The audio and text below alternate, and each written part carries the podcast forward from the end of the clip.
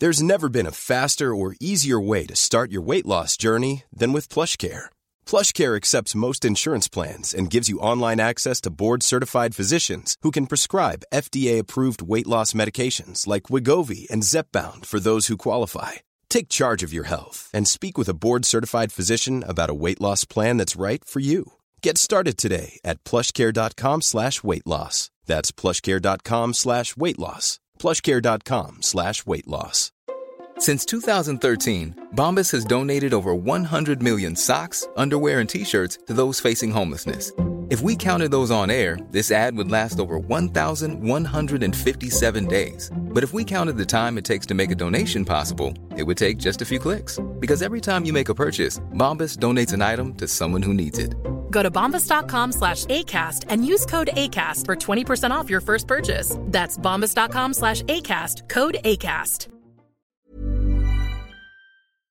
Hello there, welcome to Hardcore Listening with my amazing co host over there, Stuart Whiffin, What's up?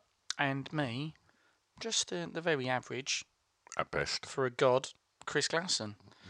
Uh, it's clever, eh? Um, this week's episode is with a bit of a legend. yep. Um, A both- good egg. A really good He egg. is a good egg. Uh, and his topic so- somewhat covers good eggs or food in general. See what done there?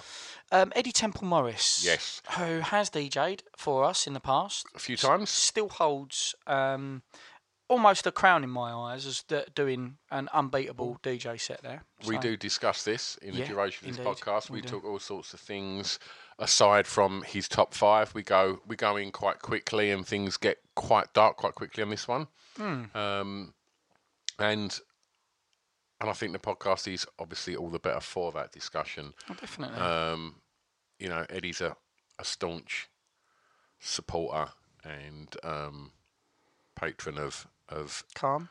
calm and mental health in and, general. and yeah, and, and, and talking about you know when we feel bad and when we feel low.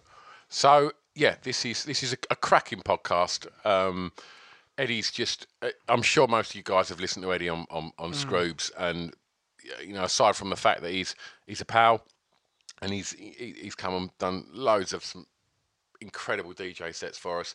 It was that moment that we listened to him on Pips. It was like, we've got to get this, we've, we've got to get Mm. Eddie on because we've been trying for ages, and um, we got it over the line. Thanks to the Queen of Hoxton who let us record there. Um, Indeed. and yeah, I know you guys are going to love this one. Yeah, shout out to Love Beer and Bang Boom Creative. Yeah, um, to 76, our um, producer, Uh-huh. and Brad Acton, our all round good guy, camera gimp. Yes. Um, one last thing, you may well need a little snack by your side while Eddie starts Yeah. describing these, uh, his top five. Um, if you do like radio DJs, have a little look for our back catalogue um, because we have done podcasts with some might not be out yet. Um, I'm not too sure if they are or not, but Go through our back catalogue of unreleased. well, no, have a little look because most of them are, are going to be out by the Yeah, time Eddie's sure. comes out. Yeah. Uh, Colin Murray, um, Eddie, um, blah, blah, blah, blah, John uh, Kennedy, Huey Morgan. Huey Morgan, Rowena Yeah, Alice. Scroobius Pip, but you all know him. Yeah, um, and yeah, there's there's plenty of good stuff in the back catalogue, so go and have a little look back. But in the meantime, all I can say is Eddie, steady, go. I like that. It's a drunken soiree in the within.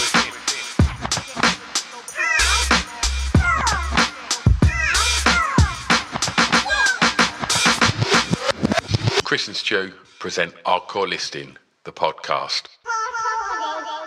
And we're recording. We are recording. We are going. So we are not at the Hoxton Square Bar and Kitchen where we normally record, and we are not in my back garden, uh, which is the, the, the base Yep. of where we do stuff. So The whiffing. We're recording in a skip. we are uh, we're, we're at the sister venue of uh, Hoxton Square. They've let us use the Queen of Hoxton tonight, which Yes. is uh, a place of many memories for us. Yes, And, definitely. uh, in the basement. yeah, absolutely. That you made that sound sexy. didn't it's, it's not. I'm waiting to be fritzled any moment. It's, it's not for sex people, I assure you. um, yeah, done many a DJ set down here, which is a nice, te- simple, simple, tenuous link to our, our wonderful guest today. yes, Should we go? Should we just dive straight in? do it. Our guest today is Ed- Eddie Temple Morris. What an utter delight to be here with you on, on Hardcore Listening. I Thanks, remember when mate. Stu, Stu first mooted the idea to me at, uh, at your, your legendary night with Pip at Yep. the book club. And I thought it was a great idea then, and, and I think it's an even better idea now that you've achieved number two in the in Cheers, the mate. comedy in the comedy podcast on iTunes. Congratulations, thank you. gentlemen! Thank you Thanks, very bud. much. Yeah, yeah. Like, it seems a, a lifetime away now, doesn't it? Yeah, a year with you is a long time to be Yeah. sat in a You- room. You've done how many of these now? Oh, my, well, the- well, we just Aside from today the we released. Ones. Yeah, we released episode sixty-two y- Yeah. um, Monday. Christ. Yeah, a lot in a year. Yeah, and then the Patreon one. So we do an Yeah. extra one each week for people who uh, like to pay to well to be abused really because we Yeah. tend to take Yeah. you know a lot of patron um, membership things they probably put out shout outs Eddie and say thank you for subscribing and stuff like we generally just pick a name each week to Yeah, insult don't we so them, yeah. yeah so yeah a lot a lot a lot of podcasting Yeah, you're within sniffing distance of 100 now. You're going to start planning the party. jeez oh, hell yeah I like the sound of that So, I've probably known you quite a few years now, Eddie. yeah, Like, yeah, uh, through through our mutual friend Scroobius, Pip. yeah, um, our, our podfather. the pod for a while. Podfather. Of Recently found out, Podfather. And he, he was up until recently the only podcast that I'd ever done. wow And, And- uh, and an impressive one it was as well mate It oh, thank one. you. That mean, means a lot because that was my heart and soul It really was. on there. Mm. And so, uh, and, I, and I still get people approaching me on various social Yeah. media platforms going, thank you, thank you for, you know, coming out and being. You put it out on that one, mate. Yeah, well, I, I was I was very proud to be the first of his guests that really came out Mm. with you know the mental health thing and and it, and I know that it's helped people because so many people have got in touch with me Yeah. and told me that and that's you know that that makes even one of those Yeah. uh, makes all of that because it's I guess it's quite a brave thing to do to sort of you know to, to admit that you're weak and fallible and breakable Yeah. and all that sort of stuff but it makes it all worthwhile you know when I've, one I- I've, person I've goes- heard that there are people like that, but I've not of course you're experienced it, Eddie, myself. But but do you think attitudes towards it are slowly changing? Oh, absolutely. Really. I mean, really. Like, Yeah. I've been involved for in this in, in that particular uh, uh, arena for ten years. And you do work with um, the With charity. the Calm, the campaign Calm, against yeah. living miserably. So I'm honoured to be the chair of their music board, and I've been a you know one of their key kind of awareness raisers and fundraisers, and it's more about the awareness really. Uh, and helping to get people like Stephen Manderson, Pr- Professor Green involved, and uh, and others, you know, and and, and it absolutely, it really is uh, changing. I, I can see it. I mean, when I'm, when I was um, when I was approached by uh, Jane, who the, the amazing woman, ex Greenham Common woman that started Calm at the beginning, she was, I think, earning six thousand quid a year, and she was about to fold the whole thing up because it just wasn't. She she couldn't even afford to put a second class stamp on an envelope and send it up to the police in Liverpool, who were tearing their hair out because so many young kids were, were they were just dropping like flies to, to suicide. Yeah. And uh, she just she said, Eddie, I really really need your help. I need help with people like you. And so I, I, I helped, and then and then I got people much much much bigger um, and with a much bigger kind of me- media footprint than me to get involved, and that's what's really sort of helped to spread it. And and, and of course, and Pip, you know, Pip giving me the the platform to do that and allowing me to do that and encouraging me to do that. Bless him, because he's always been so mental health aware, hasn't he, Pip? yeah, you know, his mum's a Samaritan. Right there isn't you she? go, and, and and you know his his lyrics are very hard on their sleeve and very, and he's fearless. Yeah. uh, Pretty- pretty as you miserable, know. So say, yeah. he, yeah. well, he, he, he, he's allowing me to do that. Then just it just it just opened the door. You know, little old me did it, and then a lot of much bigger, much more famous people did it. You know, Mm. Gail Porter, and then um, was it R- Rajesh? Who's that amazing? Ramesh? Romesh, Yeah. amazing comedian, and, uh, and and and and many more besides. And and it warms my heart that uh, there's a, a whole mental health section now in absolutely. of, of that podcast and of the book that came as a result Yeah. of the podcast. So yeah, it's it's one of the it's one of the best things I've ever done. Oh man, that's so cool. And and long may Calm continue as well to do the work that it's doing and, and increasing the mental health awareness as Oh, well. thank you. Well, they're doing great now. You know, they when I met them, they were having a six thousand pound year, and now they're having a million pound year. I think, Okay. and, and because they've got, I mean, the royal family are involved now. They're part of the heads. They're part of the heads together campaign that Wills and and Harry got got together. You know, with uh, uh, you know huge support that that they garnered and and that they get from you know, whenever they give an endorsement to anything, the press all kind of pounce on it. So, and and people like Pro Green and and uh, and big support people, who, other people who've been really helpful. Elliot example and other Yeah. you know ma- mutual mates who, who've all been incredibly supportive and and um, and it all helps. It's all grist to the mill. Yeah, but it, uh, it's, it's definitely changing in regards to you know people. People like Professor Green is a brilliant example for someone that is known as an uh, you know a, an urban hip hop act, whatever you want to Yeah. call it, to to come to come out and go, yes, you know, I have my struggles and. And to put it out there and be completely hard on Steve is fantastic. Do you know what I mean? That, Yeah. that, that, could- that will speak directly to, you know, a lot of a lot of younger people that you know might be seriously struggling. Yeah, and, and the key thing with that is that uh, when you compare, if you don't talk about numbers, you just compare audience profiles, my, my audience and uh, pro's audience. So my audience are generally thinkers. You know, they'd be probably uh, Guardian reading Yeah. thinkers. Do you know what I mean? And, and, and people who would be fairly aware. But but um, pro a lot of pros audience would be the the audience that we at Calm find it very hard to reach. Yeah. So you know, you're talking about uh, uh, maybe impoverished or uh, struggling kind of uh, on the lower kind of social end of the spectrum that feel disenfranchised by the government, that feel uh, out of the loop and disengaged with politics and with, with, with uh, social mobility or anything like that. The kind of people who would go out on the rob, the kind of people who, who, who, who, who probably have mugged someone in the past Yeah. or nicked a phone or whatever. Like these are, and, th- and these kind of people, um, they are really susceptible uh, to mental health problems because a lot of them come from a background where you just cannot talk about it. You know, in my, my, my family and my, my friends, we talk about it. But it, when you come from, you know, you might come from, like, I don't know, like a, from, from a, family of Irish builders or from a family of like, I don't know, like an Afro-Caribbean family, and in those kind of cultures, you don't talk about this so shit. it- Like you seen don't as a do sign it. of weakness, isn't it? Absolutely. yeah. You know, you, you you just would be, you know, eh, uh, like it would just be completely unnatural, and and you would be almost sort of excommunicated from your family for even addressing those kind of mm-hmm. things. So, I mean, huge respect to to pro and anybody that that that, that, that is.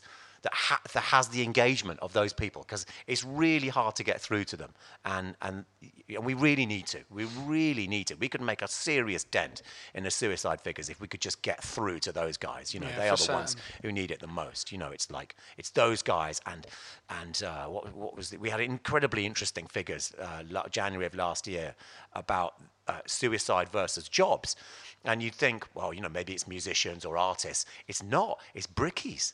It's, it's hod carriers. It's like low skilled building workers that are the n- absolute number one for suicide. I mean, uh, are you, didn't- are you didn't know surprised by that. that? Um, I, it, it's interesting to know that it's uh, guys that are in, you know, what Bricky's full time employment and stuff like that, or But, but things like that, eh, for me, my, my day job is construction, and and and I've worked on building sites for years, on and off, and that man up culture still exists there. You know, it's rife. Yeah. You know, and it, it is weird because even when you go on sites now, you, you know, there's there's things talking about well-being and you know mental well-being, and it's it's filtering through, but there's still that that awful word man up. That man up culture is still there. Yeah, the stiff upper lip thing. Yeah, I, I absolutely see it, and the figures bear it out. I Yeah. mean, all you have to do is look. It, you know, it is by far. I'm not talking about like high-skilled sparkies and high-skilled hmm. like cabinet makers. I know those guys. You know, it's it's the it's the lower end of that building site spectrum are dropping like flies, hmm. and it's a real problem. It's a real problem. And uh, and actually, while I while we're on this subject, hmm. there is something that I want to get out there, which is which is obviously I've been involved in Calm for with Calm for ten years, but there's a there's a, f- a fact which I discovered while we discovered this fact about you know the the, the building site guys were the number one was this horrific fact that we we knew that musicians were high risk. I know that I'm high risk, that my mates that are musicians are high risk. It's obvious. What, why uh, is that obvious? Like the creative kind of. d- d- is it? I mean, is it because the creative people are more comfortable to talk about it and put their feelings out there? If you're a songwriter, if you're a actor or what? what I, I think What- there's so there's lo- so many things. There's so many variables. I think again because uh, our artists are thinkers. You know, you think about this stuff more, and that can sort of lead to it. Uh, also, the the uh, the soaring highs compared to the crashing lows that you get in a career in music uh, is really. It's like a, an old-fashioned roller coaster, Yeah. uh, and and also nobody. The, the, the system doesn't teach you how to fail; only teaches you how to succeed. Yeah. Um, and plus, there are uh, alcohol issues that, that are, you know, as you know, legendary in music, as are drug issues. Yeah. So all of those things can create very easy, uh, perfect storms. But, um, but, the, but the thing that I'm going to tell you is you'll, you'll, you'll find shocking, I think, which is that you guys probably know that we three are five times more likely to kill ourselves than our sisters, girlfriends, mums, Yeah. wives, or whatever, mm-hmm. by virtue of the fact that we're men. Like we, Yeah. we know that and we appreciate that. But in music, that almost inverts. And this is a, so this is a fact. A female musician is three times more likely to kill herself than a male musician. And and that is something that the UK music industry should feel ashamed about. And hmm. that opens up a whole new conversation about self-worth Yeah. and about sexism and about patriarchy and misogyny. Uh, Wow. and- and- but, but it, I mean, that's blown your mind, Chris. Yeah, isn't it it? has. Yeah, I wouldn't, I wouldn't have thought it would invert that that that much. Yeah, I mean, if that was if that was Jon Snow on on election night with a pendulum swingometer, he would he would uh, he would be having a fit Yeah. over that. It's it, you know, in, in, but it's an it's it's it's an analogy, but I, I'm, I'm introducing levity to something that's very very very serious. Of course. And uh, and I know lots of female musicians, and and I know that some of them have had a really hard time, and we've sort of touched on it. And this is a note to self to uh, to call a couple of them and talk to them more, because uh, obviously that's really important. Talking, communication is the key to all this. Is that what y- is a lot of funding for Calm to support that to to ensure that people who have uh, the need to talk to someone have got access to that? Well, that's an interesting word you've used there. Funding. Calm doesn't get any funding. okay. We get nothing from the NHS. We get nothing from the government. We get absolutely nothing. The only thing that we get is from people like you or me or, or you know people who are listening to this who are kind enough to to donate something. Uh, and from a few corporations, it's usually almost in every case the people who get involved in Calm are the people who are touched by the cold hand of suicide. So I'm involved because my mate killed himself and and you know you'll be aware of it because probably one of your mates killed themselves and and it it it spurs you to get involved it spurs you to give time or money or, or expertise or whatever it is so it's always it's the people that are have been affected by it directly who, who get involved Okay. Well, people want to find out more about Calm.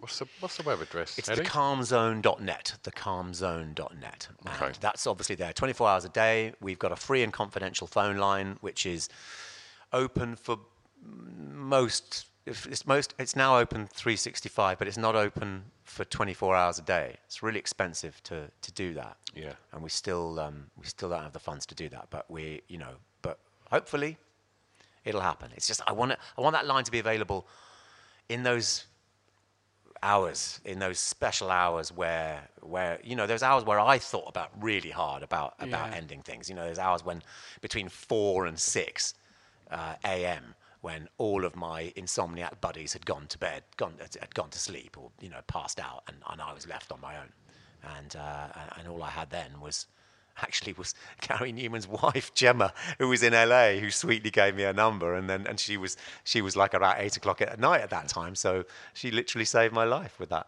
with uh, with that number that she gave me. Wow. Fantastic stuff. Absolutely. Well, that all being said, Eddie, Yeah, let's lighten things shall up. we- all that talk of suicide has made me quite hungry. what a, what a segue! That was that was just Uh, if, if we're going to use an audio clip, that's, that's, the, au- that's the worst one. poetry. That was. Well, look, before you say what you've chosen for your top five. Hmm. Um, did you consider any other fives, mate, before you, you went for that one? Oh well, I mean, obviously, you, you, you, you came to me, and my first thing was, oh well, you know, could it be top five albums, or Yep. top five album covers, or top five producers, or top five studios, Oh, or top hell. Why have five- we never done top or- five producers? Yeah, top five guitars. I mean, top five producers would be amazing, wouldn't it? I mean, I'm thinking about that now. Go on, throw, throw a But few then- quickly, throw a few. Well, my, my great, the greatest producer in the world ever for me is Trent Reznor from Nine Inch Ah, Nails. good Okay. Um, I think he's absolutely incredible. Yep. He would be he would be at number one, and he's now m- making the best soundtrack music that, I, in my view, has ever been made. You know, And he's over here soon, right? uh, he's doing Robert yeah, Smith's Meltdown, because exactly because Robert Smith has got him to do the meltdown. Serious fucking bands playing that, mate. It's the greatest lineup ever. Do you know what? I picked up Crack magazine the other day um, when I was up here, and literally every page is all these festivals ac- across Europe and, and um, all, the, all the ones over here. And then it was just a picture of, of Bob Smith and just a list of all my favourite bands. Yeah. And I just thought, do you know what? That's better than any other festival. yeah, it is absolutely the best. It's the, for me, the, and, and um, by the sound of things, for you as well. Classic Chris. C- Chris, tell your mum, your mum not to call you at work. Close. So yeah, it's, it's just the, it's the greatest lineup ever, isn't Yeah, it? yeah, you know, yeah. Deftones and Mogwai and Nine Inch Nails and you know, it's just oh, it's it's incredible. Yeah, it's, uh, it's, it's, it's pretty mega. And I've, I've never seen Deftones. And, uh, Oh wow, yes, I have at V98, I think it was. no, I was there. Oh, it might have been Reading. Oh, so it, oh, one of those. It was in Yeah, it's '98. It was 90. It was in '98. Maybe it was Reading. Yeah, Must there you go. Yeah. yeah, Yeah. It's, that's it. That's right. It was. It was Reading in '98 or I was sometime. quite pissed in Chelmsford that year, but I'm sure I would have seen the Deftones. yes, no, it was, it was Reading. I, I'm right. taking, I'm taking you watch the uh, Defiant ones then, because Reznor gets a bit of a shout out in that. Have you seen that series on Netflix? Oh no, I haven't. yeah, but I've heard. oh, Eddie, you love it. It's Yeah. worth a watch. Isn't No, I it, can't with, wait to uh, get stuck in. yeah, I'm just, uh, I, I'm, I'm just, um, I'm obsessing over Brooklyn Nine Nine at the moment. It's I'm great. watching it all. I'm, Yeah, I'm watching it yeah. all for the maybe the fourth time. I've seen every episode maybe four or five times. I love Andy Samberg. I yeah, yeah, do. yeah. He's out, yeah, and it's just one of the, it's one of the best. It's, I think it's the best writing on telly. It's right up there with the greatest things ever written on telly, like with Father Ted and Cheers and Frasier and all and, and Thirty Rock and those ones that are just where the where the writers are the stars. You know, Yeah. it, it's just incredible. Cool. So I could have picked top five wines as well because I'm a massive vinophile. Love my wine. okay. And uh, that could have, you know, if, if- if we do a drunk cast, maybe we could bring that bring that Yeah. live. Yeah, we could we could drag that in here if you if you could bring a few bottles and yeah. I could talk about Blue Nun for about 20 minutes. But, um, I- I've, well, I, you know me to be a passionate guy, and I'm, and as as you know, I'm very passionate about mental health, and uh, I'm an advocate in that, and I'm very passionate about music. That's where I made my career. But if I wasn't a musician and a producer and a DJ, I would be a chef. If I wasn't so afraid of a hard day's work. Uh, That is a that is a hard day's work, buddy, I- as yeah, well. it really is. I know I know so many chefs, and I know that um, their wives and girlfriends are widows essentially to that uh, to that incredible and noble profession. I've always been a foodie. I've always, I, you know, people who come around for, for dinner or lunch at mine tell me tell me I'm a good cook. I would never say that for myself. I would let other people, you know, uh, appraise appraise my. In many ways you I've have, been- though. I've always, I've always been. Uh, I- I've, I've always. I've always been really into ingredients, really into food. It's Yeah. the thing that I love the most, apart from music, and it's this thing that I know about the most, apart from music. about maybe a year or two years ago, you, you used to post some decent pictures of, uh, of, of what you was concocting. Oh, I'm still. I still do Yeah. that. I still do that, and it's really nice to. Um, it's, it's really nice to inspire others. Like I, I'm, I'm, I got really into baking, not baking in a cake way, it, bread. Yeah. I got really into sourdough bread, and I, I've been encu- through Facebook and Instagram been encouraging people to do that. I think it's really therapeutic. I think it's really actually really good for your mental health baking bread. Uh, make, giving birth to something Yep. that, that is alive. You know, it's a wonderful thing. Is it bread that. Pip's brother makes? Pip's bro, put it this way: when Pip's brother goes away um, on holiday, uh, Pip's mum, who we all love, she has to go and Not feed, feed his gerbil. feed, feed the bacteria that he's cultivating to create the dough Yeah. for his bread. And That's but right. that's at like 4 a.m. They need feeding. So like, it has to be like, like at that hour, and like poor Jenny's got to go there and sort of like make sure this bacteria doesn't die. It's Um, it's incredibly resilient. I've heard stories of that, that thing that you're feeding is called a mother. It's called a sourdough mother. Okay. And it's just like you're the mother feeding the mother. Uh, there's something quite poetic about that. But um, I've heard stories about mothers being left for two years and then reviving. So life will find a way. And I, I, you know, I've left mine for weeks, and and then just start feeding it, and it just, you know, it just always springs to life. So do you think Ian's having Jenny on then all this time? That there's Yeah, actually so. no reason for. I like to think this is a Samaritan here. She's like, look, look, sorry, I've got to go. I've got, to, I've got to Yeah. feed Ian's bacteria. Well, if you're making if you're making bread in an industrial way, then obviously you've got to you know you've got to feed it regularly. Yeah. Or if you're you know if making a, a loaf a day, then if you don't feed it, then then um, uh, you're not going to have enough uh, mother there to make your sourdough. But you know somebody like me who just makes a, a loaf a week or a loaf every couple of Yeah. weeks. Um, yeah, just you can you, you can you can feed it once a week and you're absolutely fine. Amazing. So your top five this evening, Eddie, is going to be. It's going to be well. I wanted to do top five, and I'm going to use the word meals, but I, in by osmosis, I now don't like that word because um, an ex-girlfriend of mine, who actually features in one of in, in one of these. I'm not going to even say it again. She really hates that word, and it's kind of become infectious. And now I don't really like it either, and so I try not to use it. So I wanted to do top five meals, but without saying meals, which I just said twice again. Sorry, sorry, Sarah, if you're listening. Um, so I, I, I can't say top five dinners because one or two of them are lunches, and I can't say say top top five lunches because some of them are dinners. So top five things that I put in my mouth at any given time of the day. I mean, we can make it the It's a- title of this as it's a- well. It's a catchy. It's Yeah, a yeah, catchy it's a title. catchy one. It's a catchy title. So I, I guess it's top. It, it is top five meals, but but you know, I'm tr- I'm now saying that gratuitously. So, um, are they from five to one, as in one being the best, or are they just five that you equally rate?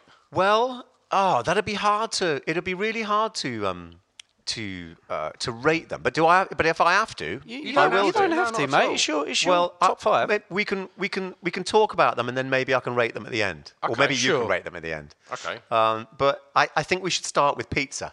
Okay. okay. You yeah. know, I'm here with the lads, and you know, pizza is um is a much loved thing. I bet. I mean, do you do you, uh, uh, do you have a mental list of the best pizzas that you've ever had in your life? Um, 'Cause I can do. I can give you some quite quickly. I Yeah? can tell you my I can tell if you, if you was to say what's my number one, I can give you that. Yeah, go on, give right me your- now. give me your top So there's three. a there's a pizza um, place in Hackney Wick, and I can't remember the name because I've been there for probably about two years now. Yeah. And it used to do this ground spiced lamb, minced lamb pizza Yeah.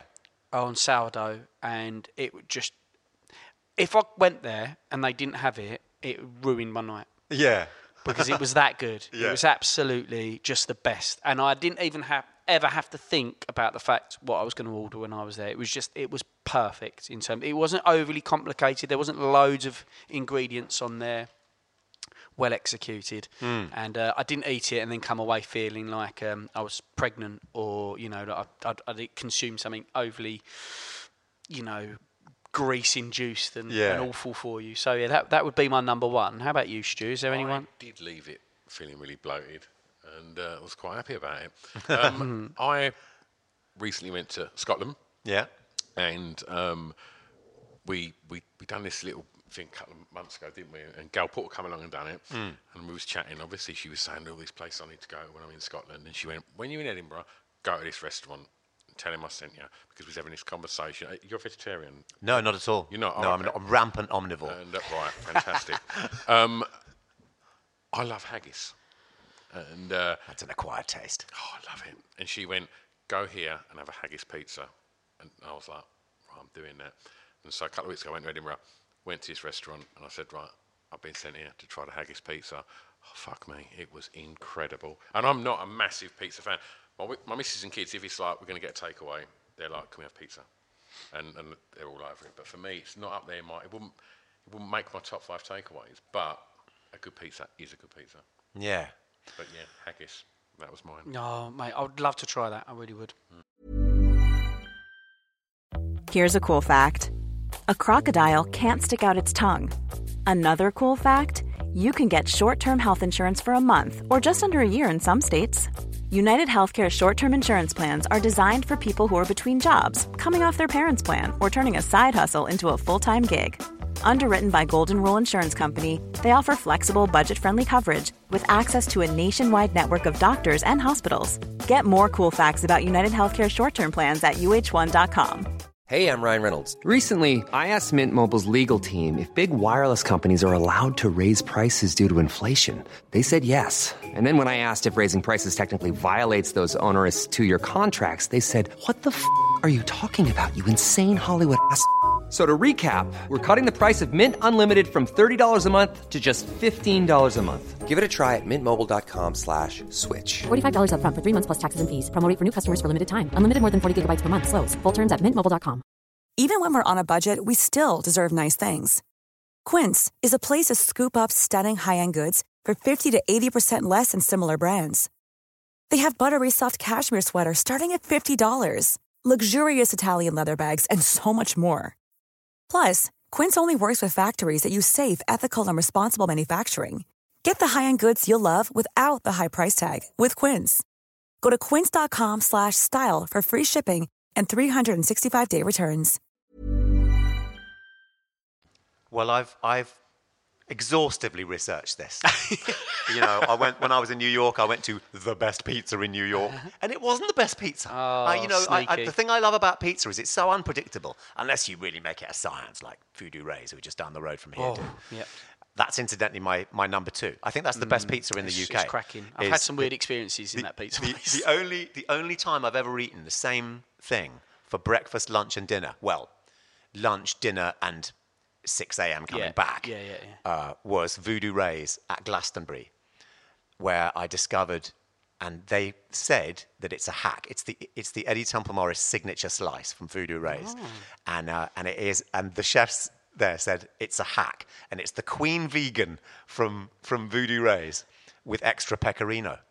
Because they put all their best ingredients on that vegan Oh. pizza. It's got those amazing fat green olives and aubergine and artichokes. Really, you know, pr- Sorry, primo what is ingredients. Pecorino, pecorino, Pecorino is a type of cheese that comes from Sardinia. It's a very, it's a salty version of Parmesan. You know, Parmesan's kind of Yeah. got a sweetness to it, and Pecorino is a bit more salty and a bit more kind of powdery, and it's uh, it's really good, and, and it's and it's not as bad for you as a lot of cheeses.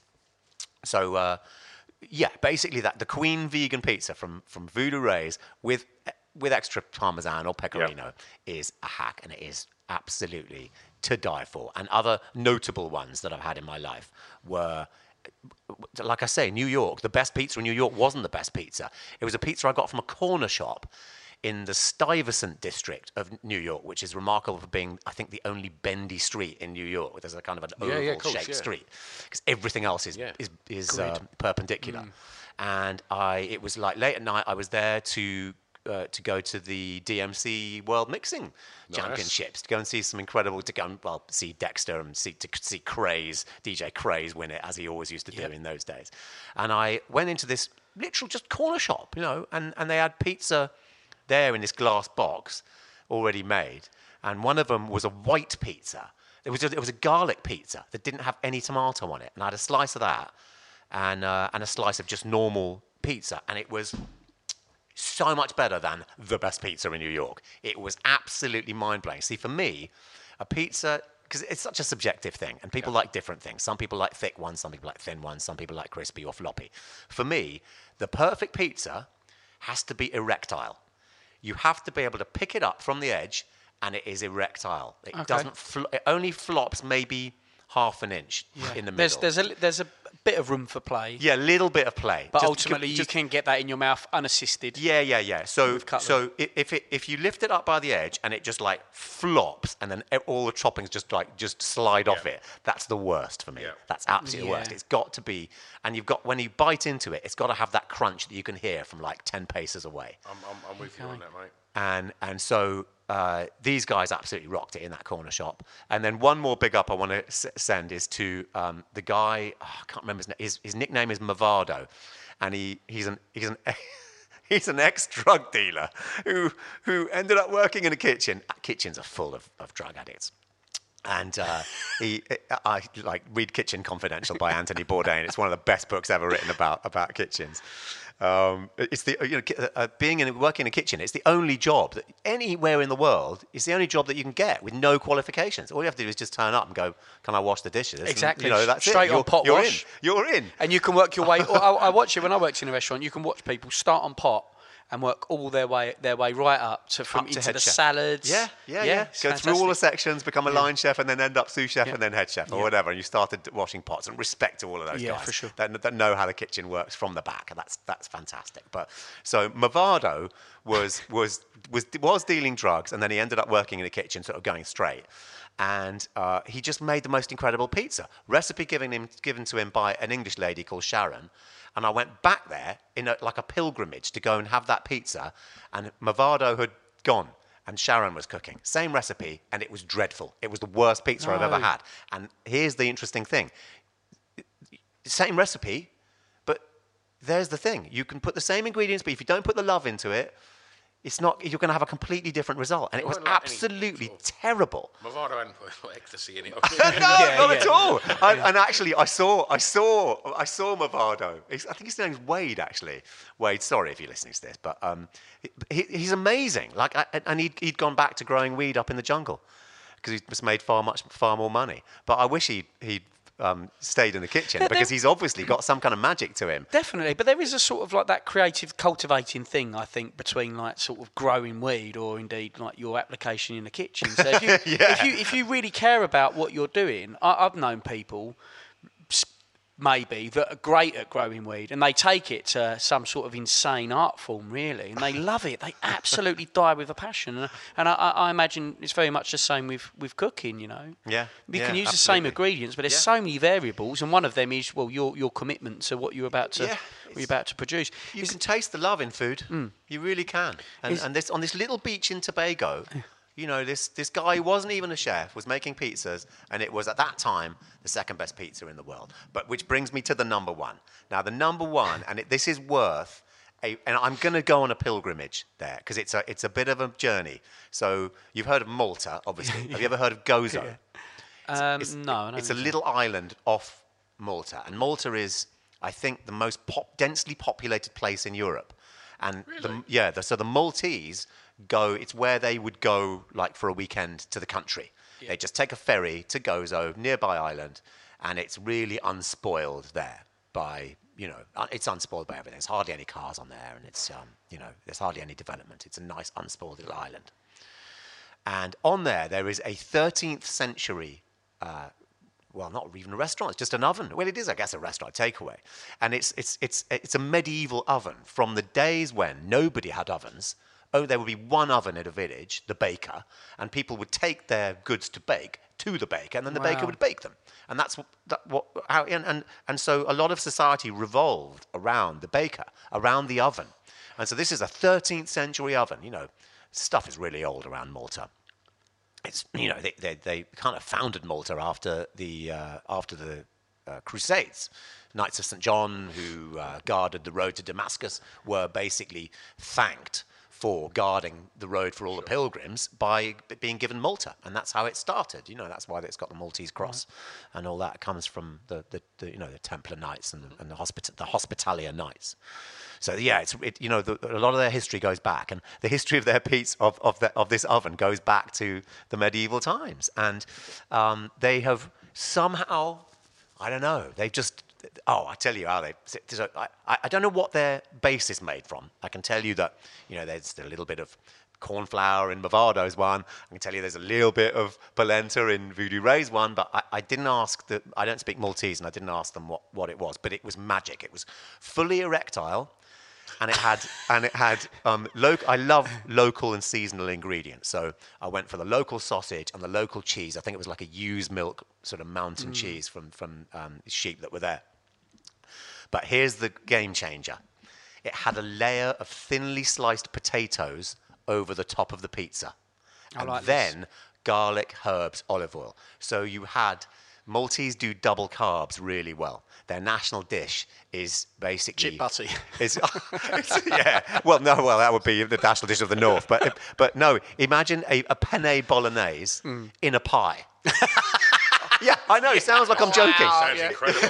you're, you're, you're sold. So uh, I think it's called it's called a timpana. Any So the Maltese were people. cooked how? So so I mean, you've got you've got a pizza and then a thin layer of potatoes over the top of the pizza, and then some garlic and herbs and, and olive oil over the top of that. Oh, so and then in the oven. So you've basically got a pizza with all of the things that you know and love about a pizza, and an erectile bottom and a lovely cr- crunch, and then you've got this kind of dauphinoise potato. I was going to say that's that. That's how I'm visioning it. going on over the top. It's just one layer, one thin layer. So you know, in a in a in an oven, in a pizza oven, which is what 500 degrees or something, it's like almost hot as the as the center of the sun. I might be exaggerating slightly there. My mouth's watering. No, so yeah, We're only so, on number five. So it was it was incredible. I took that pizza. And, and everybody on Malta, you know, when you go, I'm going to go to Gozo, they go, go to Marshok. Oh, yeah, by the way, this place is called Marshok. I don't know how to spell it, but phonetically, it's called Marshok. If you go to, to, to uh, Malta, you have to go there.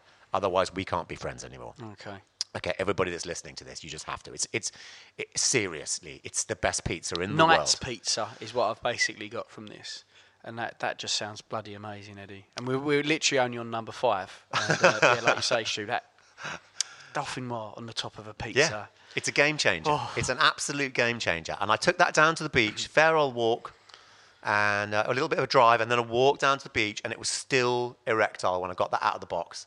And it was just, I mean, sometimes, you know, it's where you are, and obviously the salt in the air by the beach would have Mm. made it sort of taste a little bit more savory. Mm-hmm. And in fact, that it's a beautiful summer's day, and it's a beautiful beach. That would have helped. But honestly, I, I have really, really exhaustively gone through my ev- every pizza that I've that I've eaten kind of goes into a, men, a place in my my mental sort of top 100 and that just went straight into number 1. You ever tried to recreate any of these indoors? No, well see, I don't have a pizza oven. You know, you need to have a proper pizza sure, oven to do yeah. that. Uh, I've Pip got does, a baking by the way. stone. Here- Here's a joke. If we were talking about doing something, maybe, but Pip's got a pizza oven that I helped install. Oh, so gosh. yeah, God, one day, Eddie. A pizza cast. Yeah, pizza cast. Yeah, that needs to happen. Be pretty cool. Right, so, So- look, before we go on to your next one, Yeah. do you want to talk a little bit about your new podcast? Can can I just quickly sure. ask about pizza? Just Sorry, my last question. Yeah, on- please. Just my last question on pizza. What shouldn't be on a pizza? Well, in my view, pineapple. Yeah, I, I concur with that. Completely concur I, with I that. get, I get it, mm-hmm. and, and I have enjoyed a, a ham Yeah. and pineapple pizza in LA in the late 80s. Because you're a grown up as well, 90s, and you, you know. won't just completely pick Well, it was it was, the, it was the first time. You know, somebody else somebody else bought that pizza. They went. They said, you know, Canadian pine, Canadian bacon and pineapple, and and this is a dude who was in Platoon. I wasn't going to argue with him. He was also the guy who lamped out Keanu Reeves in uh, in Point Break. I'm not going to argue No. with that guy. He ordered the pizza, and, and I and I kind of enjoyed it. But when I think about it, it is kind of wrong. And I and I know that I, I know it's a huge divisive issue, and I almost fell out with, with Kate Lawler, my uh, my um, colleague at Virgin Radio, over this because she absolutely loves pineapple on a pizza. But you, you you talk to any talk to any Italian, they'll go, "It's so wrong. It's just so wrong." I don't, I don't really get it, and and also um, pepperoni. I, I can, I can just about pass on that as well. That's, I know that's controversial. I You're not understand. bothered. You what? You don't like pepperoni on a Take, pizza? take it or leave it. Put it that way. I'm not, I'm not picking it off. But Yeah. I'm also not. I couldn't have a pepperoni pizza on its own. Wow, you've, I'd push you've it to obviously the had floor. poor poor pepperoni. May, maybe, maybe.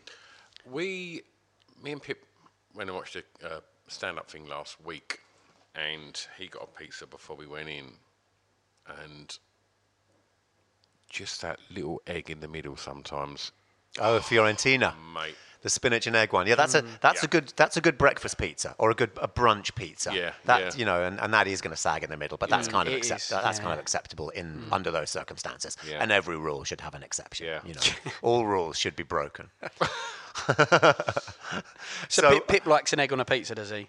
He well, he put it away pretty sharpish. Yeah, yeah. he, he looks like the kind of guy who'd have an egg on his pizza. To be honest with you. Well, so you very kindly asked about this this podcast. So I said that the, the, the first podcast and the, the last podcast that I uh, that I ever did uh, that wasn't my own was was Pip's, and I never really did one. And, and uh, I'm honoured to be asked to do yours. But uh, in the meantime, uh, good old Deezer, who are the French version of um, uh, Spotify, have taken this this this podcast that I've done with uh, an incredibly interesting colleague and friend, Nick Halkes. Who's recently done Pip's podcast as well, right? That's right. Yes, Yeah. yes. I, think I, I, yes, that's right. Was I, that out last week? I believe that was Pip's one. yeah, I think it was. Week. Yeah, I think it was, and uh, and and and it's delightful that Pip's done that, and as as a um, you know, and because Nick is such a such a dance music legend. So the the What's the podcast that we do. Well, so the story is that he manages Liam Howlett, and that's how I know Nick. Uh, you, you know, because I've toured so much with the Prodigy as a DJ, uh, and I'm now you know very friendly with uh, with Liam and and with all the boys and the crew. And when I uh, tore up my contract and walked out of XFM, uh, with greatest respect in the world to XFM, I I, um, I didn't want to obviously I didn't want to be involved in, in the thing that it became. Yep. Uh, so I, I was the only one brave enough to to, to tear my contract up, and uh, and I got a call from uh, from Nick the very next day, and he said, "Boys, I've told me to call you," and they sent their love, and they went, you know, you're better off out of there. We've seen what's. I think I guess it maybe was a week later. They'd seen what it was, what it turned, what it was turning into, they'd seen that um, that this new station uh, had had taken uh, XFM's most hated celebrity of all time and made them uh, made that made him their new figurehead. And uh, obviously, I found that really offensive. So did the Prodigy and a lot of other people. So uh, uh, he got in touch with me and he said, "I know what you should do next. You should do the like." He, he described this thing, and I said, "What you're describing is the desert island discs of electronica." And he went, "Yeah, that's that's it."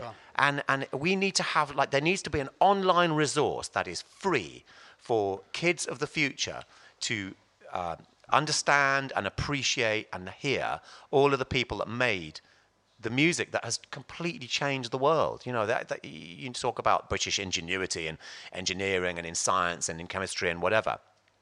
But dance music, that's right up there with penicillin and with, with all of those things. For me, it's, it's, it's right up there. Uh, it's absolutely a world changing phenomenon. And some of the protagonists of it, the early protagonists, you know, they're getting old now. And, and we need to document them before um, they pop their clogs. And so uh, that's what we're doing. And Deezer, bless them, have taken this on as a legacy project. And so is it just you and Nick, or do you have guests So, on talking? there? so yeah. So Nick basically said, uh, I- "I think you should do it, and and I should help you produce it because between us, we know everybody." And I thought about it, and I went, "Well, it's a really good idea, but but I, I, I think the idea could be improved. I think it shouldn't be me. It should be you and me, because you were there getting your trainers dirty." Around 1988 to 1991, uh, uh, in and around the M25, um, at all those raves, that was your thing. I was just the guy who was like trying to get some sleep, going, "This is this is a racket. Uh, this is just a kick drum." Yeah. Uh, You know, I, I don't, I, I, I wasn't involved in any way. For, for me, like at that time, I just, I didn't want to be involved, and and uh, it's only with the benefit of hindsight now that I've, I know and love many of those records that are being played then. But at that time, it was just a racket to me, and I, and so I, I thought you know, Nick, you're a dance music legend. This is the man that set up XL Records, signed the Prodigy, you know, and as Essex Boys, that's, you know, he, he should be in, in the Hall of Fame right there for doing that. And uh, so he thought about it and he went, that's really sweet of you to think about me as a presenter. I've never thought about myself as a presenter before, but I, you know, I, I think you're right. And also I said, and as and you know this, a triangular conversation is much more interesting than a Yeah. than a ping pong. Yeah. You know, between 2 people. You, and, and the way that I saw it, I thought I could be an agent provocateur. I could be, you know, maybe a host because I've done, I've played this game before. Um, but you know, you're having you, Nick, and a legend from dance music, and me as a as a more of an impartial observer that's gone into dance music from a completely different angle. That's to me that's an interesting dynamic. So um, so we started and and uh, and uh, and Chris from from D- who's at Deezer now he was my boss at XFM, and he very sweetly. I, I'm gonna okay. I'm gonna say this, I, and I, I, I, I don't care. Like I, I don't think anyone mind. I think I think enough water's passed under the bridge to to say this. But it was a gagging deal. Um, Chris basically said, if uh, he said at the time, he said, if you tell everyone why you've left, then because you know where all the bodies are buried, you've been here for 15 years. Yeah. Like, and if you tell people you're leaving because of Moyles and because of what we're doing, then you're going to sink us. So please, please don't say anything. And if you don't say anything publicly, then you can use the studios here for anything that you like, except for Six Music. he had a beef with Six, and uh, and so I so I took him up on that, and so I started doing tra- Trailblazers with Nick, and we we recorded almost every single one of those in at Global Radio. Um, but, and, and I didn't say anything publicly. And, and now, you know, and, and until, you know, they, they uh, like nearly two years later, uh, as soon as I joined Virgin, I got a, I got a, uh, I got an email from somebody that I've never met at uh, one of one of Richard Park's Bully Boys, um, who said, uh, "Sorry, you can't do this." You, well, he didn't say sorry; he just says you can't do this anymore, and completely denied the gagging, the gagging deal thing, which you know, I, I guess he had to do, but it absolutely was a gagging deal, and you know that's what it always was. And It was really strange to see to see what happened to X, like because. Correct me if I'm wrong, because we've got mutual friends that are Jim Benner being one of those, yeah, um, and and John, um, John Kennedy, the absolute legend. Yeah, um, who's who's been on, hasn't he? Top Yep. five Christmas singles. Very unique ones. But for me, uh, uh, uh, do, you, do you mind me asking how old you are already? Uh, you know, not at all. It's an uh, I'm an open book. I was born in 1965, so Right. uh, I just had my 53rd birthday. I think. Okay, so I'm I'm 45, and I remember. Correct me if I'm wrong, because did Robert Smith organise a gig to try and set up XFM? Almost. Was It there something at Finsbury it- Park it- or- well, it wasn't Robert Smith. It was Chris Parry, his manager. Right. So basically, what hap- the, the formation of XFM, uh, and I'm surprised John, you know, bro- broches with John because uh, he was basically the, you know there when this was happening. Uh, it was the Cure's manager being exasperated that the Cure weren't getting enough airtime in his mind, and and he's quite right because they're one of the greatest things that's ever happened about the UK. Uh, and so he just thought, you know what, I'm going to just start a radio station for music like The Cure. Um, because he felt that, you know, Radio 1 were kind of, you know, p- putting The Cure as, as a heritage act and on the back burner the way that they do. And they were too cool to be on Radio 2 and, and there was no alternative station. So, you know, he created the alternative and it was a pirate. And then, uh, and then, as pirates often do, as was the story with Kiss and with Rinse, it became a legitimate thing, and the radio authority recognised it and gave them a license. And then Capital Radio, as it was then, bought the license, and I joined in the year 2000. Planning for your next trip?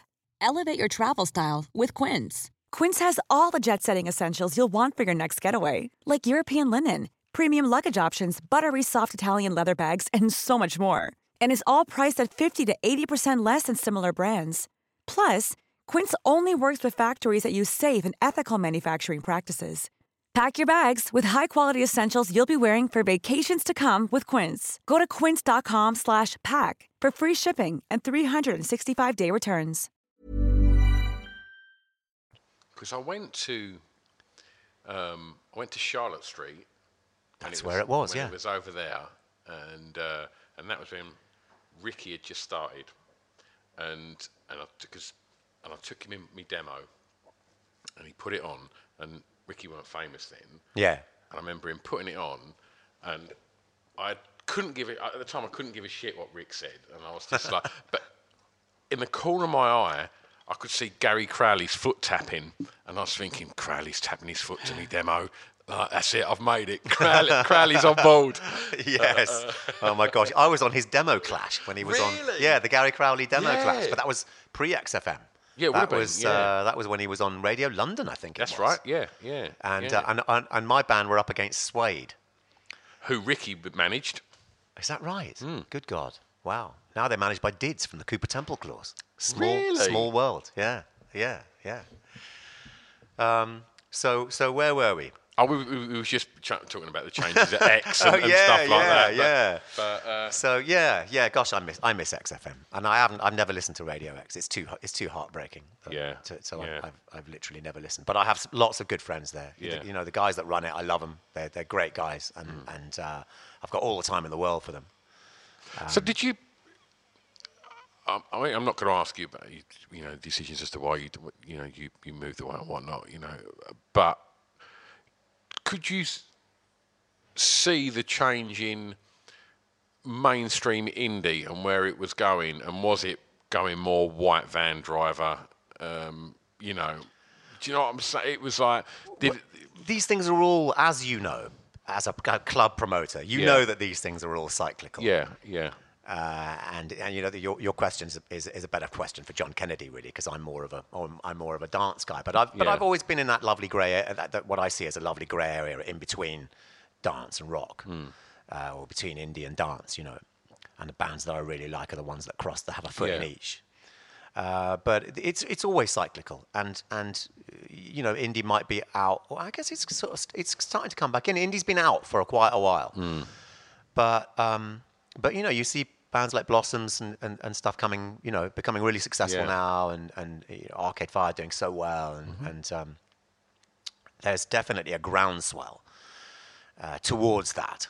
And it, you know, things go out of fashion, and then the wheel turns slowly and slowly, and then and then what was incredibly uncool becomes incredibly cool ten years later. So, uh, you know, dance will fall out, and will will will you know be replaced by indie I, any time now, probably. I've been waiting for that. You've been waiting for that. You're teasing him there. Are you, a- you real indie kid? Because even as promoters, we're always looking for that opportunity to go right. Come on, then let's let's get the next, the new, exciting place to go, the new culture, the new thing going that people can go to and get a buzz off, and Yeah, yeah, and- live and- and- music and bands and people like me will always be there to, to, to push against mm. that. Like, because I, when I DJ in a dance club, hmm. I, I like to ask questions of a crowd. Hmm. You know, uh, yes, I, pl- I do play a lot of crowd pleasing stuff, but I like to ask, I like to push a crowd as far, I like to find the hmm. boundaries. I like to find like where I can that- get, what I can get away with. It's So- that balance of integrity and, and just giving them what they want as well, and just it is a fine line. I- Giving- I- giving but them their I- greens. I, Yeah. I like to push. Yeah. Like when I'm playing in an indie place, I'll I'll go as dancey as I can Yeah. possibly go. Yeah.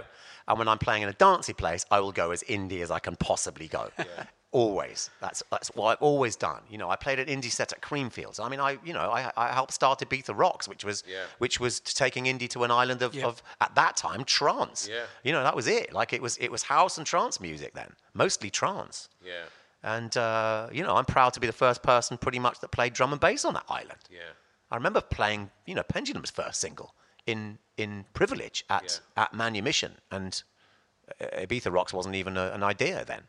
And, uh, and I remember clearing the floor, but for, it was, it was like half, half the people there just went, what the fuck is this?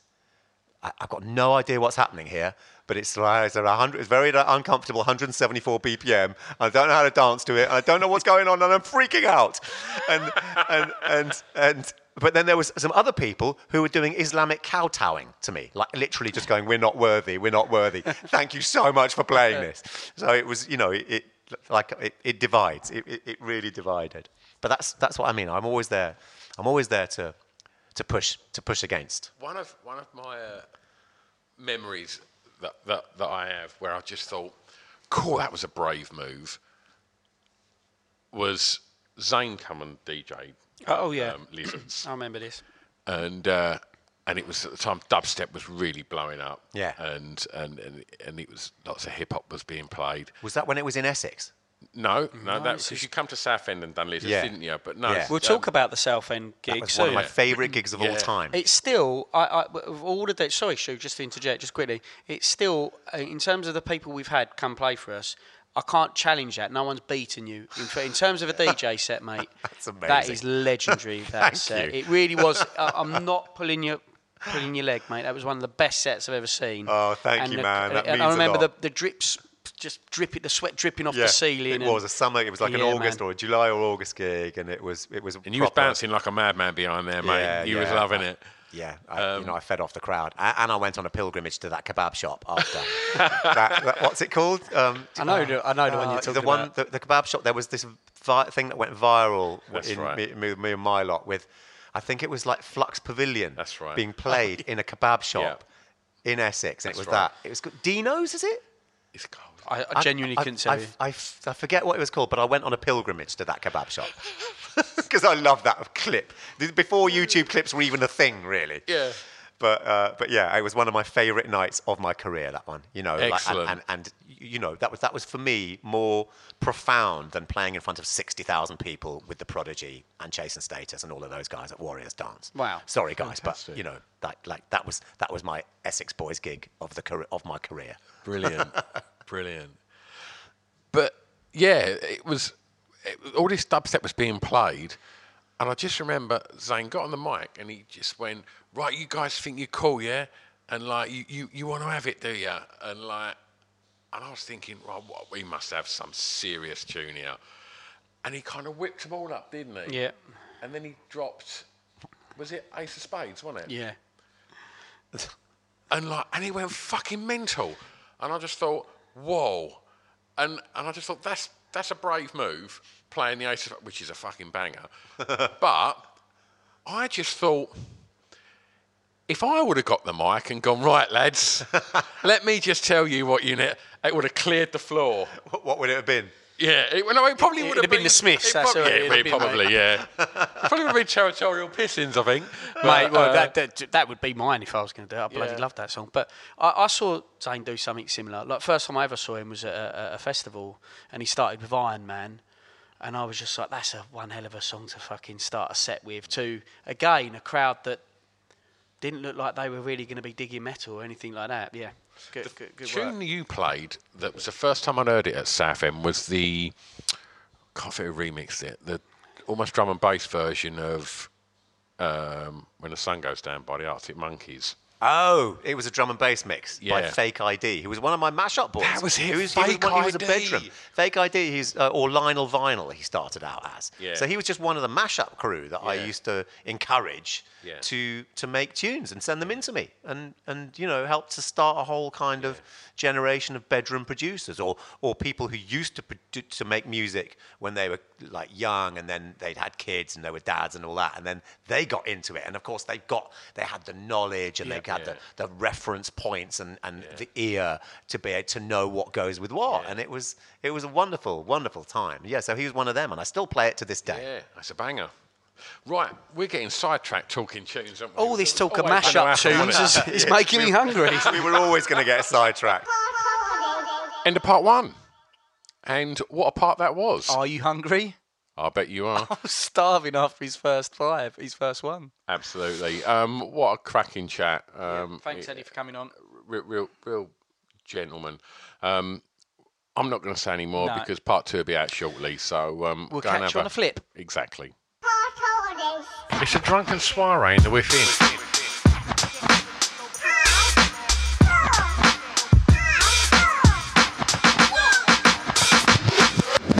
Chris and Stu present Hardcore Listening, the podcast.